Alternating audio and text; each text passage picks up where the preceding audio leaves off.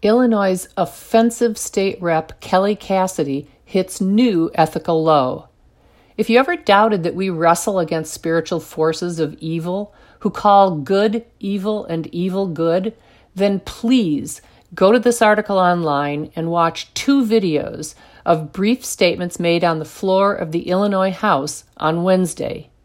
First, watch the video of one of Illinois' finest lawmakers, the always gracious Tom Morrison, who civilly expressed his views on transcultic assumptions which are eradicating public recognition of sex differences, including in women's private spaces and sports.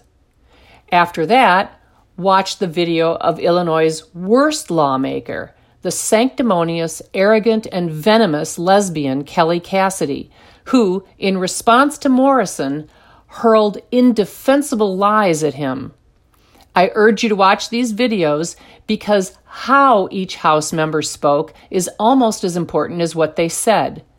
But for your convenience, the transcripts, the entire transcripts of both statements, are set forth in the article, beginning with Representative Morrison's.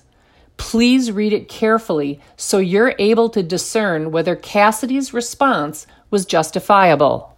Quote Morrison For these past several weeks, we've been hearing facts about Women's History Month, and I'm sure that we'll hear more facts today and this week. When we hear those words, we think about our own mothers, wives, daughters, and other notable women throughout history. We objectively know what a woman is, but it's becoming increasingly common now to pretend that we don't. This is becoming George Orwell's 1984. It's newspeak, it's gaslighting. It's activists pounding the table to declare that 2 plus 2 equals 5. And that does not make it so demands that society accept lies as facts in the name of tolerance, inclusion, and justice is anything but. It's not right, compassionate, or just. This past weekend, the NCAA allowed a man to become a national champion in women's swimming.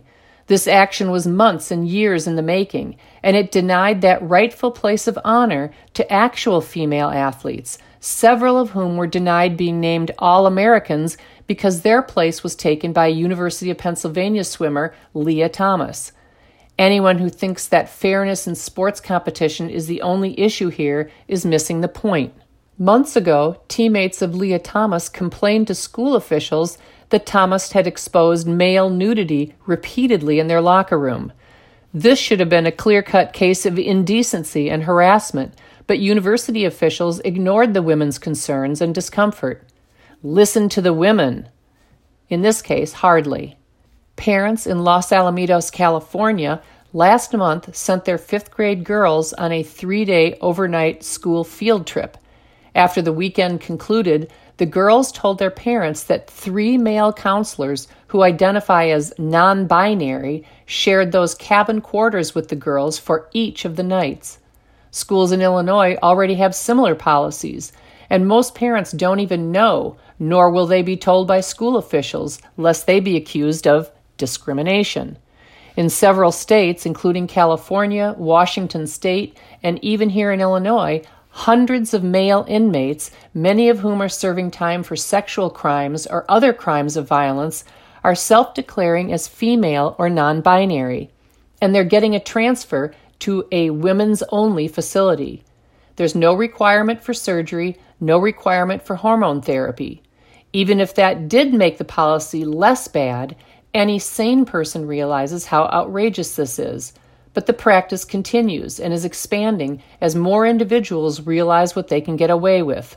According to a press report, President Joe Biden is now reportedly planning, or considering, I should say, an executive order modeled after the California law, which would allow federal inmates to self identify their gender and choose between a male or female prison.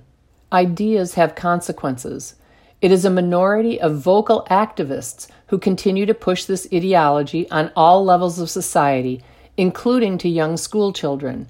It's an ideology that is at war with reality, and we must stop blindly going along. We can and should be kind to individuals who suffer from gender dysphoria, but we can do so without completely and irrationally upending society, which is already happening at lightning speed. If we really believe in the protection of women and women's rights, we must acknowledge the harms being done and bring a stop to this, including the silence and passive acceptance about what's really going on. I imagine that here in this body, and perhaps beyond this chamber, there will be some who will try to condemn me and my words, but I'd like to close with these words by columnist Selwyn Duke. The further a society drifts from the truth, the more it will hate those that speak it. Thank you. End quote. Now, listen to Cassidy's statement. I'll try to recreate her tone. Quote, Last week, my constituent, Elise Malary, was pulled out of Lake Michigan. Elise was a shining example of what we want people to do and be in our community. She was a part of our community on the north side. She was dedicated to uplifting the people that she lived and worked with every day. She is one of too many black trans women whose lives mean nothing to the man on the other side of this room. She is one of many transgendered youth who are at increased risk of suicide because of the actions of people like the man that just spoke. We are watching around the country as right wing politicians take aim at trans youth and their families picking on the least of these. I've watched for years as my colleague has tormented trans youth in his community. And the brave young woman who stood up to that behavior is now my constituent as well. To every trans youth out there listening, to every parent who loves and affirms their children as God gave them to them, that's not happening here in Illinois. We will not follow in the footsteps of states that are tormenting these families and driving them away. We will embrace our youth. We will protect our youth, and we will work together to solve the epidemic of murders and suicides among trans women in our community because we actually love and care for people as God made them. I don't want to hear any more hate speech on this floor, not from anyone. And if we can only do one thing to honor Elise Malary's memory, it's to do that. Hate speech does not belong on this floor, not now, not ever. End quote. For those who don't know, Elise Malary was a 31 year old man who identified as a woman. He was not, as Cassidy implied, a youth. That doesn't make his death less tragic. Rather, Cassidy's misleading rhetoric reveals just how manipulative Cassidy is. To summarize, Morrison believes it is unjust for women to lose awards and records to biological men. He believes it is unjust for adult men to room with young girls. And he believes it is unjust for women prisoners to be housed with biological men. So, too, do feminists from the other side of the political aisle, including the Women's Liberation Front, Naomi Wolf, Kara Dansky, the Women's Declaration International, and J.K. Rowling. In Cassidy's view, are all these left leaning feminists, including many lesbians, guilty of hate speech for expressing their belief that sex based rights exist and that denial of them is unjust?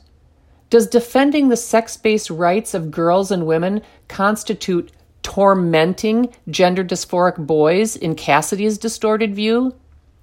I have seen and heard a lot of repugnant things spewed by the unscrupulous demagogue Cassidy, but nothing as repugnant as her exploitation of a tragic death to smear one of Illinois' finest public servants. In her vitriolic diatribe, she trembles with unrighteous rage and obvious hatred as she falsely accuses Morrison of not caring about the death of a black trans youth what is her evidence for this ugly allegation?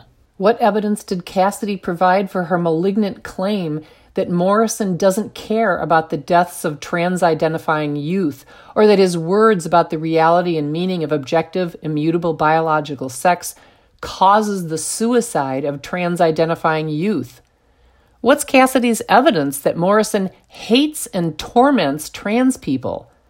What is her evidence that God made gender dysphoria? Did God make minor attraction, zoophilia, genetic sexual attraction? Did God make body dysmorphia? Did God make schizophrenia? Did God make cleft palate or spina bifida? Or does God make humans in a world corrupted by the fall that results in disordered bodies, minds, and hearts? What is Cassidy's evidence that Morrison and all the millions of men and women who share his beliefs on gender dysphoria hates those who identify as trans? Does Cassidy hate everyone who believes differently than she does on gender, sex, and sexual orientation? If so, then she must hate a huge swath of people, including many Catholics, Protestants, Eastern Orthodox, Orthodox Jews, and Muslims. In Cassidy's view, does loving and caring for others just the way God made them? Does caring for and loving pedophiles or hebephiles require affirming their feelings and identities? Is Cassidy aware that many in the medical and mental health communities believe that gender dysphoria and trans identification may be a symptom, like depression and anxiety, of underlying causes, including autism, trauma, abuse, and psychosocial experiences? Is she aware that hospitals in Sweden and the UK have stopped providing hormonal treatment to minors? Are they hateful? Should they be prohibited from speaking? While children and teens with gender dysphoria need compassion and treatment, the unresolved question is what kind of treatment is best. Disagreeing with Cassidy on the best path forward does not constitute hatred of gender dysphoric youth. Cassidy concludes with an astonishing display of arrogance. Cassidy arrogates to herself the right to define hate speech and then arrogates to herself the right to ban it from the House floor. Unbelievable hubris. Word to Cassidy Christians think her assumptions about gender, sex, and sexual orientation are false and destructive. Many Christians feel uncomfortable and even marginalized by what they view as her hate speech and her attempts to silence dissent. They find her words as intolerant and bigoted as she finds the words of Representative Morrison. Why did no Republicans respond to Cassidy's intemperate, uncivil, intolerant, indefensible screed? Are there no Republicans with the integrity and courage to stand publicly with Morrison on this issue of profound importance? Are there no Republicans willing to call for Cassidy to be censured? Republicans who sat by silently should be ashamed.